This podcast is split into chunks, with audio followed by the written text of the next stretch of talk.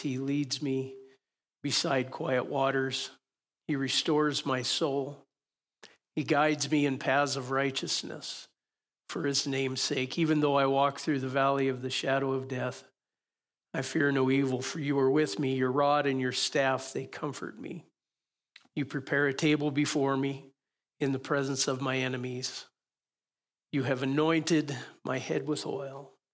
My cup overflows. I, uh, verse 5, traditionally to me, has been my just the my favorite part of Psalms 23 because of the picture that it presents. Um, but as I've had the opportunity just to converse with some people that know uh, Jewish culture better than I do and, and do some study, and it's become even more alive. Um, and another interesting transition within the psalm. Uh, and so I want to take just a few minutes I and I want to highlight again the relational progression of Psalms 23 that we've been considering together. There's a, there's a progression. And I know up to this point, it, it maybe not as obvious, but it's about to become very obvious. And so I just want to I want to make sure that we we we get this shift that happens in verse five again. Um, and I want to connect it with the other two that have happened. Uh, and so to, to, to help us with that, sometimes I need another picture to help me understand what I'm looking at. And so I uh, want to create a setting in our imaginations that, that would probably be a bit more familiar to each of us so that we can grasp what's transpiring in Psalms 23. Now, each of us at some point have probably had someone that we admired and wanted to stick close to. Um, and I, I always have a, a picture in my head. You know, when I was younger in grade school, um, I was short, round, and I had thick glasses, which made me a target for some bullying. And of course, some of those things have changed. I'll let you decide which ones. Ah. My mom always called me husky, and I always knew that that was a nice word for fat, right? And uh, so that was that was kind of uh, I, I, always um, felt lacking, right? And then and just felt a need to have somebody else in my life that could make up in some of those. And so there were some people in my life that I admired, and I wanted to stick close to those. And one of those was a was a good grade school friend who was really kind of an average kid. I look back now, he rather small frame, not a not a big guy, but uh, he was known for the fact that he wasn't afraid to throw down with anybody, and he'd step up quick, and um, the girls kind of liked him, and the guys respected him, and so I looked at him, and he was my friend, and I enjoyed spending some time with him. So he he was a person I admired and wanted to stick close to. And I believe in all of our lives, at some point, we've had somebody like that. I want, to, I want you to draw that person kind of into what we're doing because it helps us to understand it's not the strongest illustration, but it cracks the door and lets us peek in. Okay, so don't take this and just overlay it and go, oh, yeah, that's what's happening. Well, this is, yeah, this is this is weak sauce, I know, but it helps. All right. So I've, I've got my friend in mind, and I'm going to draw him in, use him, and hopefully you can relate to this in some way if you've got in mind somebody that you go, yeah, there was a person, I admired them for some of the strengths and the things that they brought to my life, and I wanted to be around them, and I'm going to use my friend. So, um, uh, when I was with my friend, I was more at ease um, because of some of the deficiencies that I recognized in myself. Uh, nobody likes to be bullied, and, and he helped ease some of those issues. I hope we've had it, all had a chance to experience somebody like that, whether friend or family. And I say that mine was a friend, maybe yours was a brother or a sister or an uncle or a dad or a boss or whoever it was. Uh, and we've, we've drawn that person in. And so we're going to go to uh, verses 1 through 3. And we're following relational transitions. We're going to going to do this. The, in verses 1 through 3, um, we find that the sheep are declaring that they are with the shepherd. Okay? The sheep are saying, We are with the shepherd. And when we are with the shepherd, there is a level of comfort that comes with the proximity of nearness. Okay, there was a level of comfort that came when I was near my friend. Um, the sheep are comforted by what the shepherd is providing them. In the first three verses, we see provision, right? Pastures and quiet waters, and he's restoring my soul and he's providing guidance, right? And the sheep are comforted by that because they are with him. Okay? That's a position, it's a relational position, right? Get that? Get that? All right, all right. Uh, my friend was like that. Uh, if I begin to feel a little strain on my puniness, I would lean on the relational clout he provided, and I would tell people. I, I, I still remember being places. He, um, his dad was from the Rocky Boy Indian Reservation, had grown up in Great Falls, um, and they were they their name was kind of like the Downing name in the canyon, only in Great Falls. The Amelines. Oh, well, okay, go ahead, whatever, do what you want. You know, I don't. So it was kind of like that because same thing. They just um, they they weren't afraid to do what they needed to do to get it done. And so I would go places with my friend, and and uh, you know I'm like, wow, I feel out of place. You know, it's, it's obvious I'm I'm short, I'm round, I have big glasses, I look like a target. Hey, maybe we should pick on that guy. Uh, I'm with him, right? I'm with him. Oh, all right. You know, we'll let you in because you're with him. And, and, and, and, and I knew that relational proximity. And that's a, it's a, it's a bad picture, but it's a picture of what the sheep say, right? I'm with him. Yeah, I know I'm a sheep. I know I don't belong here, but you know, He provides the things that I need. He brings me along, right? He lets me be here. It's a, it's a, it's a place of proximity to the shepherd. They're with Him. And the shepherd offers the sheep that level of comfort and availability. Okay? It's a, it's a, it's a, it's a place that he offers. He doesn't say it's a bad place, but he doesn't say it's the best place. That's why David keeps going. Uh, it is a place of relationship, but it's really the lowest level of relational intimacy. I think, I think we need to understand this. I, I really, the reason I want to do this is because you can, you can stay in any one of these you want to. And I would say it's a great place to be, but it's not the place I want to stay where my relationship with the Lord is based on what He provides for me. And I'm with Him, right? I have His name. I let people know I'm with Him. Okay, you can, you can be there. He provides that, but it's not the best place to be. It's not a bad place to be, but it's not the best place to be. And so David keeps going.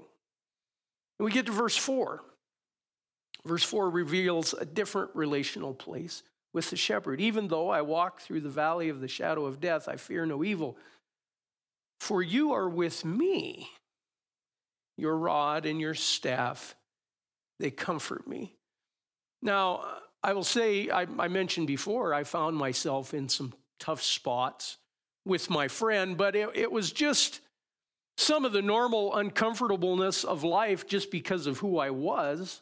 And, and he provided some things that ease that. But then there are times when you're in the midst of the valley of the shadow of death, and I talked about that. It, it um, in the, the Hebrew, it is uh, compared to Hades, um, and it or a, like a mine shaft, a place where the darkness is so real that you feel it, right? Uh, now it's not just somebody picking on you; it's somebody they're going to lay hands on you. Okay, and the sheep are in a tough spot, and the provision of proximity to the shepherd is no longer of any value. The, the enemy doesn't care anymore when I say I'm with him because it's just a statement of proximity. The sheep need the person of the shepherd. Okay? Um, there's a difference between knowing the name of Jesus and knowing the person of Jesus. Um, uh, okay, I won't go into that sermon. Uh, my grade school friend, he would also help me out in, in an area like this um, and, and, and help me with my understanding of, of this area of relationship. Because sometimes my friend stepped in and vocalized and said, Hey, he's with me. Okay, there's a difference, isn't there? Uh, I, I'm with him. Yeah, whatever, punk. hey, take your hands off him. He's with me. Oh, okay. See, now you're not dealing with what I said. Now you're dealing with the authority, right? It's a position of relationship with the Lord that He wants us to come into. Now, I will say this. He, he, my friend, and I think this is very important to understand, my friend understood that I needed to get a spine too. Now, this is where I say some of this, we, we, we got to kind of filter through some of this. He didn't always do that, right? I had to be in a tough spot before he did that. He goes, eh, eh, Schmidt needs my help. He needs my help. He needs me to show up because this has gotten beyond him, okay? Um, sometimes we're a little soft. Oh, God, help me. God goes, Come on. I've, I've given you enough to do this. Come on. Keep coming. Keep, oh, I can't. If you ever get a chance, uh, you can go to the library and you can rent an audio book called Hank the Cow Dog. They are so funny. There's a dog on there named Drover. And anytime, so Hank is the head of ranch security. That's what he calls himself. He's a dog. Drover's his comrade. And anytime Hank commands Drover to go do something he thinks that's hard, Drover goes, Oh, my leg, my leg, darned old leg. Right? Sometimes I think we're like that. Jesus goes, Come on. Oh, my leg. Oh, my leg. Got it. And he goes, No, no. Oh, come on. Uh, be, be with me. He goes, Come on. Come on, let's go. Uh, my friend would step in, but he didn't do it all the time. You notice David says, Even though I'm in the valley of the shadow of death, I will fear no evil, for he is with me. Um, sometimes we're comforted in a way, and then we want God to comfort us that way all the time. And if he doesn't, we become a little disenchanted. Don't, don't do that. This is, there's a place that he does this, but there's a reason that he does this. And God stands up and he says, No, uh, take your hands off they're with me. And the sheep are comforted by that, not because of their proximity, but because now the shepherd, right, himself is with them. It's not me telling somebody I'm with him, it's him telling somebody that I'm with him, right? They're with me. So it's a, it, it, it's a shift. It's a shift from relational proximity to that of the ownership of the relationship. Um, it, it, it's really a statement take your mitts off, or I'm going to put my mitts on you. It's kind of like that, right? Um, and, and it goes on to say that his rod and his staff, they comfort me. And so, again, this is comfort. Comfort is being offered. Um, very interesting. As much as my friend protected me, stepped up and did that, he also corrected me for my own protection. He would tell me, hey, Schmidt, don't go there. Right? Next time you go there, I'm going to let them have you. don't, don't.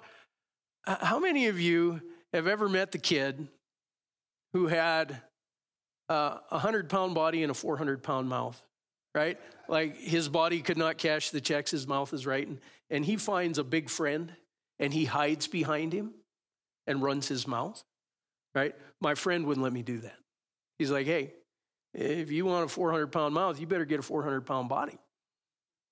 Like, I'm telling you this time, next time I'm not going to step in if you do that, right? Uh, there is a there is a dynamic of that. His correction is protection, right? His rod and his staff, his protection and his correction, they comfort me. So the, it's much more personal, isn't it? That, that verse 4 is much more personal. Much more personal. It's not me standing at a distance making a claim, it's, it's me coming under the protective hand of my shepherd, him acting on my behalf. Um, the shepherd offers this level of comfort and confidence to the sheep as well, but this is not yet the best experience of relational intimacy. Now, I want to say the first two places are places of comfort. He comforts us, He does things that comfort us. Now, verse 5, it changes. It changes again. Verse 5, let me, let me read it. You prepare a table before me in the presence of my enemies. You have anointed my head with oil, my cup overflows. Uh, verses 5 and 6 are both going to fall into this last um, category.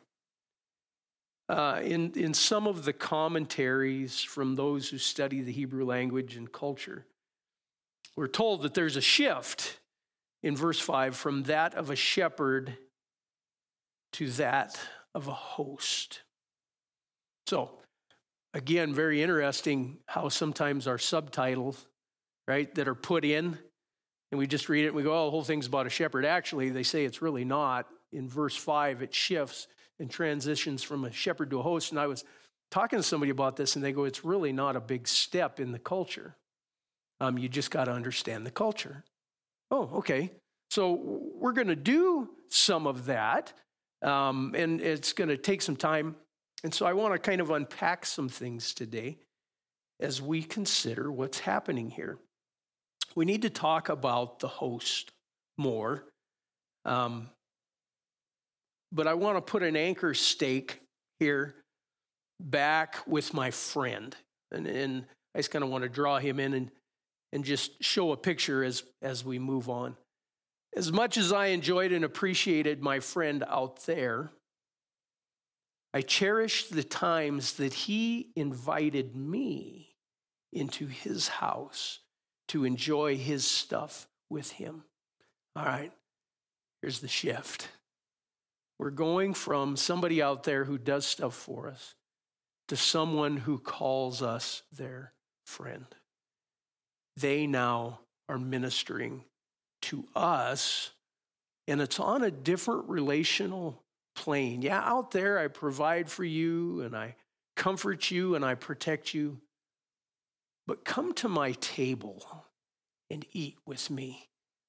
Well, I'll tell you what, that was a place I enjoyed with my friend. When I was invited to his house to share with him in what he had, to spend the night, to watch a show, to have a meal, it was different.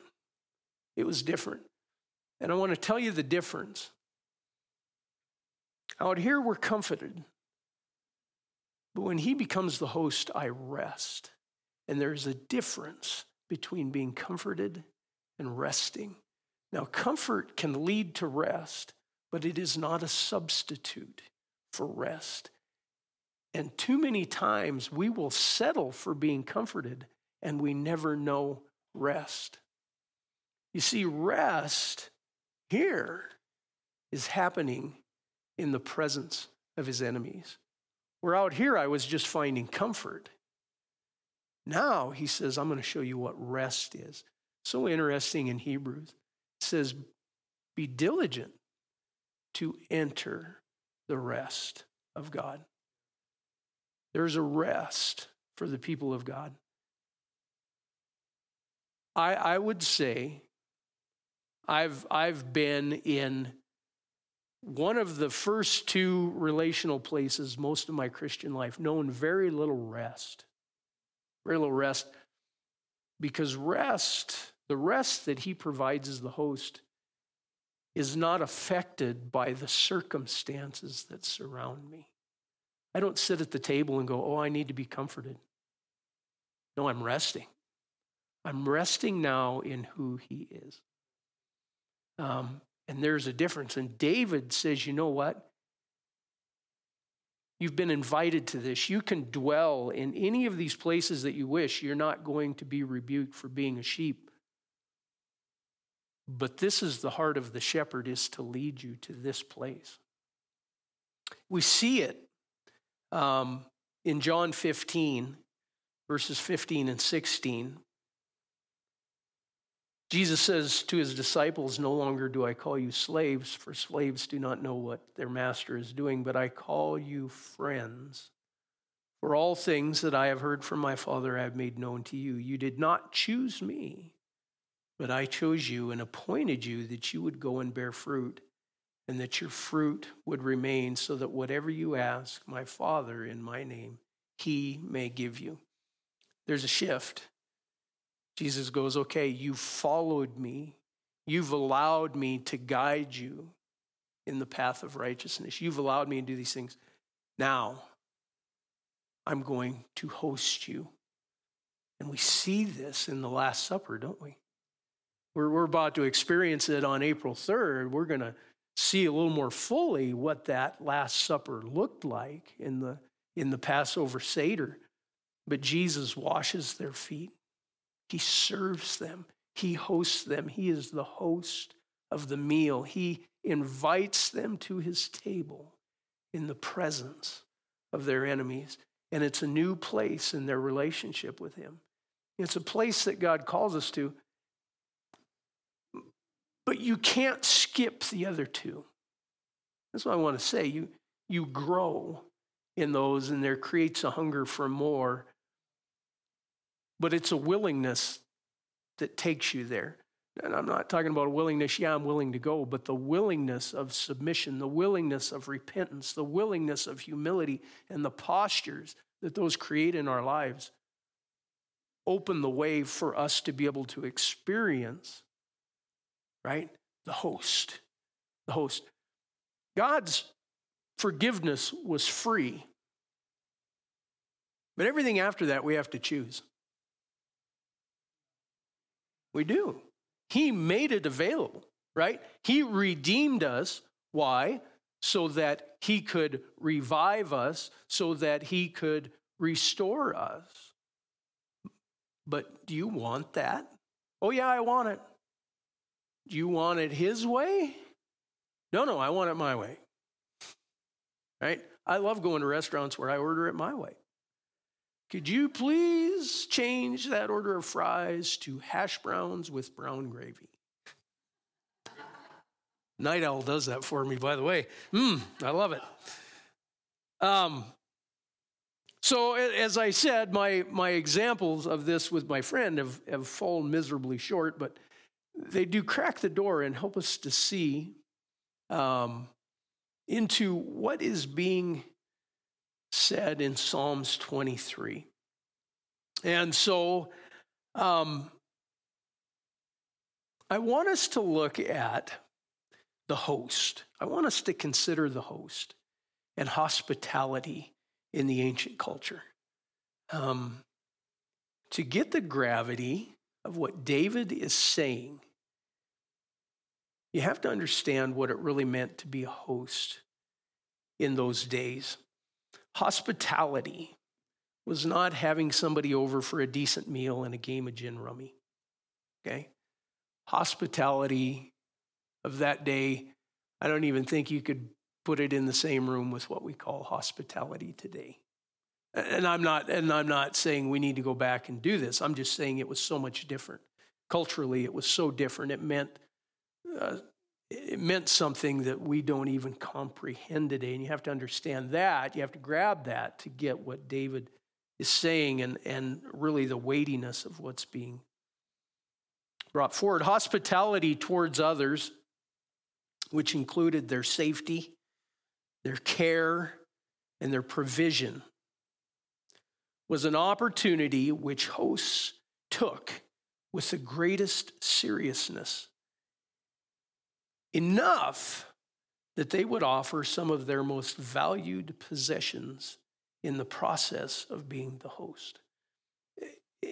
I, I, I, I, tell you, I, I, struggle to even find the words I, I get because I've been told, and I've, I've, there's other examples that I, I don't even have to bring to you today. But being a host, to be a bad host, um, would be like um, being the CEO of Enron right now, right? Literally, that's the weight. Like everybody knew if you were a bad host. And like, oh my goodness, it would be better off if you went out in the boat in the middle of the lake, hung a millstone around your neck, and jumped in. It would be better to do that. You would be thought of better if you did that than if you were a bad host. Serious business. It was serious business. Um, and and I, I want the specific gravity of some stories in Genesis uh, to bring some weight as we try to fathom what we're being told in Psalms 23. And so we're going to go to Genesis chapter 18. There's it's really not two stories, it's one story, but there's two events. And both of these center around a host. So, Genesis chapter 18, verses 1 through 8, and then I'm going to read verse 16. And uh, they'll be up on the screen, kind of split up, but I'll just read a little slower. Now the Lord appeared. So this is Abraham, okay?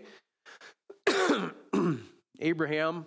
Now the Lord appeared to him by the oaks of Mamre while he was sitting at the tent door in the heat of the day. And when he lifted up his eyes and looked, behold, there were three men standing opposite him. And when he saw them, he ran from the tent door to meet them and bowed himself to the earth. Okay. Notice the posture of the host. Is it any wonder that Peter said the things he said when Jesus tried to wash his feet? Because Peter recognized that Jesus was becoming the host, and he's like, oh no, like, we should do this for you. And Jesus said, unless you allow me to host you, you have no part in me. It's pretty important. All right, so the, the posture of the host. Uh, and Abraham said, My Lord, if now I have found favor in your sight, please do not pass by your servant.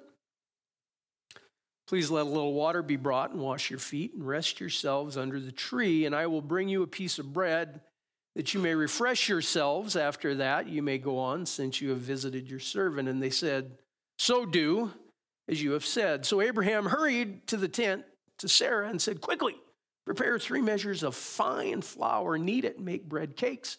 Abraham ran to the herd, took a tender and choice calf, gave it to the servant, and he hurried to prepare it. Uh, Abraham didn't run to Canyon Foods and get Chester chicken, did he? He's bringing out the good stuff. Fine flour, tender, choice calf. He took the curds and milk and the calf which he had prepared and placed it before them, and he was standing by them under the tree as they ate. Notice now, he is standing in the heat of the day. The guests are seated in the shade, eating.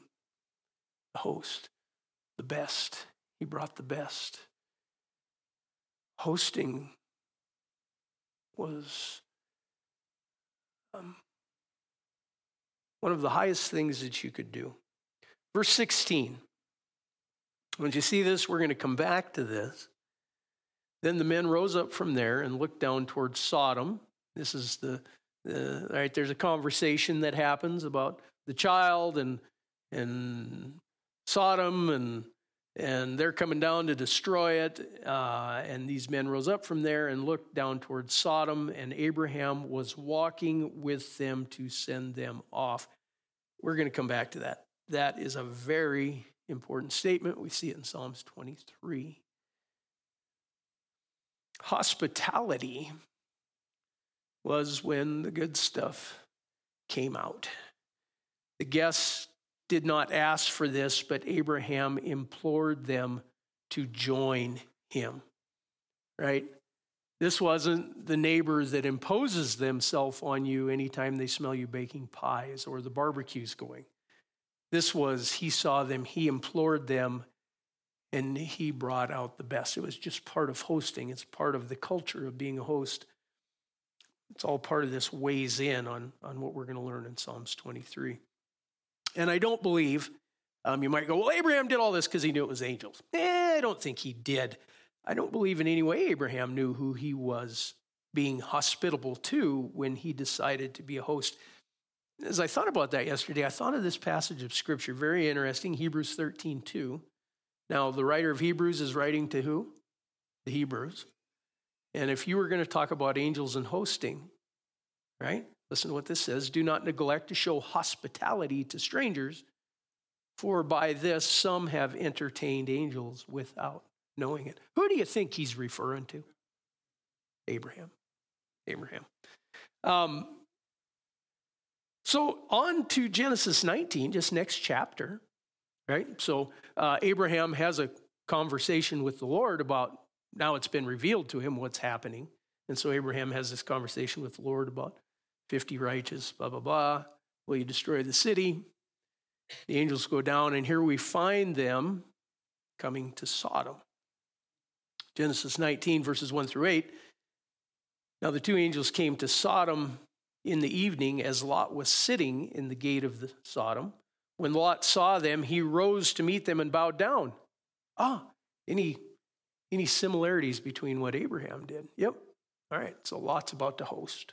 He bowed down with his face to the ground and he said, Now behold, my lords, please turn aside into your servant's house and spend the night and wash your feet. And when you rise early and go on, and then rise early and go on your way. And they answered, No, we're going to spend the night in the square. But he urged them strongly, so they turned aside to him and entered his house, and he prepared a feast for them. A feast. This wasn't you know, I got, I got some lasagna left over. No, this was a feast. He prepared a feast. These guys got to be full. I mean, they've been eating all day long. He prepared a feast for them and he baked some unleavened bread and they ate. And before they lay down, the men of the city, the men of Sodom, surrounded the house, both young and old, all the people from every quarter, and they called to Lot and said to him, Where are the men who came to you tonight? Bring them out that we may have relations with them. I guess the cry against Sodom was as bad as what God heard. But Lot went out to them at the doorway and shut the door behind him and said, Please, my brothers, do not act wickedly. Now, behold, I have two daughters who have not had relations with man. Please let me bring them out to you and do to them whatever you like. Only do nothing to these men, inasmuch as they have come under the shelter of my roof.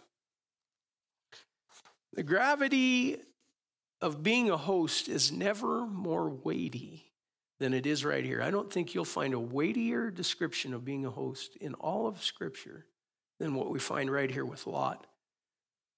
Um, we, we see repeated some of the patterns Abraham exhibited in petitioning the guests to stay the night and share a meal. Um, but after verse 3, if you're just a casual reader, you're going to hold Lot up and you're going to say to yourself, what type of twisted puppy would offer his daughters to a bunch of Roman 1, Romans chapter 1, if you don't know what that is, read Romans 1. It talks about what happens to people when they're left to their own understanding when they deny God. It describes it to a T. We see it in Sodom, but a bunch of Romans 1 perverts outside the house. 30 lashes for Lot and a few more for good measure. Lot can look worse than the people who showed up at his door. who offers their kids to these type of people? What's wrong with you? Those angels can take care of themselves. Right? Have you ever read that story and go, what's wrong with him? Like, I forgot about the people outside. What's wrong with Lot?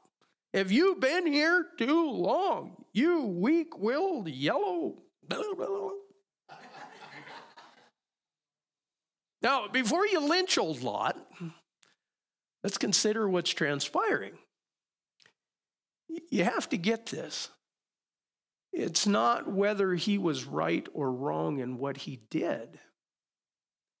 We have to understand that this was the very essence of being a host. You would protect your guests even at the cost of your own family. Host and hospitality was serious business. You took seriously the life the care, the provision, the protection of those who had entered under your roof. And that's exactly what Lot said Do not touch these men that have entered under my roof. Lot is being a hospitable host in the ancient culture. And I didn't, I'm not asking whether it's right or wrong. I'm just saying this is the weightiness of hosting. Because we're seeing a picture of God hosting us. We need to understand how serious it was to be a host. When David begins to speak to us about our shepherd in terms of a host, the weight of who is towards us is off the charts. He is much more than a provider and a protector. Now, I'm going to I'm going to use a play on words, but he is the Lord of hosts.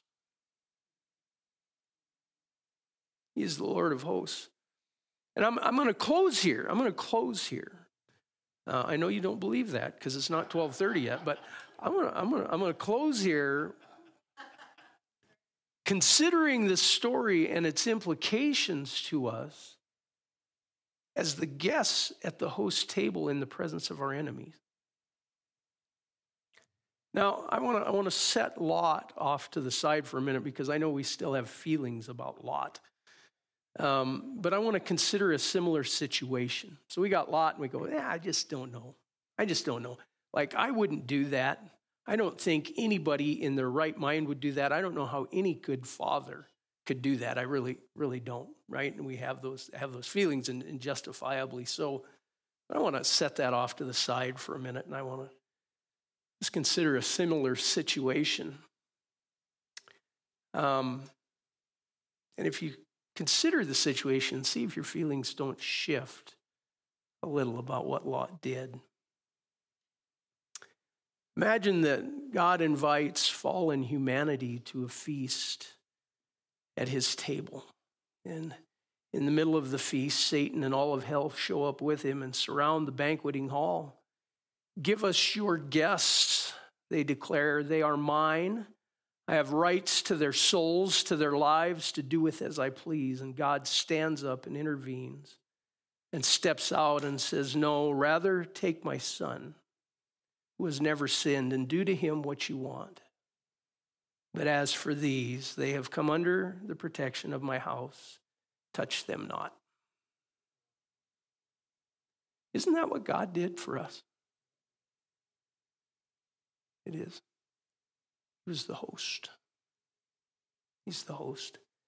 David declares this, begins to say, Yes, there is a relational place where he protects, and yes, there is a relational place where he provides. But oh, he has reserved a place for those who would come to his banqueting table and rest and know him as host. And we're gonna we're gonna consider that, what that looks like, what David is saying in Psalms 23.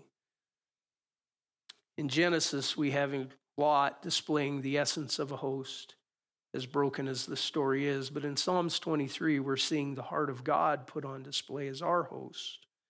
And we're being given an invitation to know him in the most intimate way. And now we're equipped to move in and truly consider the host of Psalms 23. Father, we thank you. God, you, we're with you. We're, we're with you, God. There's that place that you offer us, and we look and we go, Yeah, Jesus. Jesus, He's my friend. Jesus, He saved me. Jesus, He does this. Jesus, He does that. And God, you, you allow us that place. But that's not your greatest desire for us. And there's the places that you stand up and you say, Hands off. They're with me. They're with me. And your rod and your staff, your protection and your correction come to us and they comfort us. But then there's the place where you are the host. You say, All that I have is yours. All that I have is yours, and I will give all that I have for you. The Good Shepherd lays down his life for the sheep. Father, we thank you for that place. We, we really can't even imagine it. God, we really can't comprehend it. When we put our hands on it, we tend to twist it and distort it. But it's a real place that you call us to, a place of, of rest. And we want to know you in that rest. Your word says, be diligent to enter that rest. So, Spirit of Christ, we ask that you would lead us step by step in the path of how you see it in your understanding. That you would enable us and give us the grace to, to yield up to you the areas of our life that have been under our control, that have protected us. God, that we would relinquish ourselves into your care as host, and that we would learn to rest in your presence because you said that's where salvation has really been completed is in repentance and rest is your salvation. But to your own people you said but you would have none of it.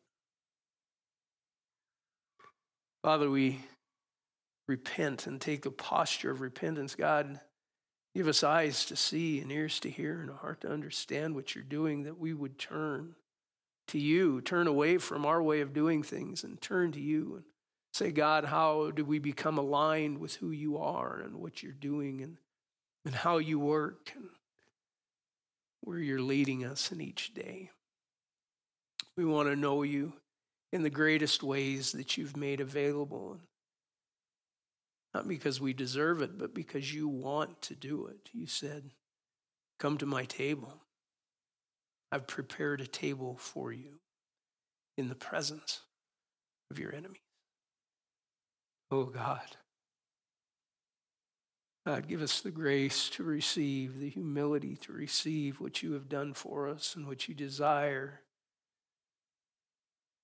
to do for us in this finished work, what you've prepared for us. We thank you for it. I pray for each one this week that you would guide, that you would protect, that you would heal, God, open our eyes, see the host. Give us a heart that is willing to be where you are. We thank you for all these things. In the wonderful name of Jesus, we pray. Amen.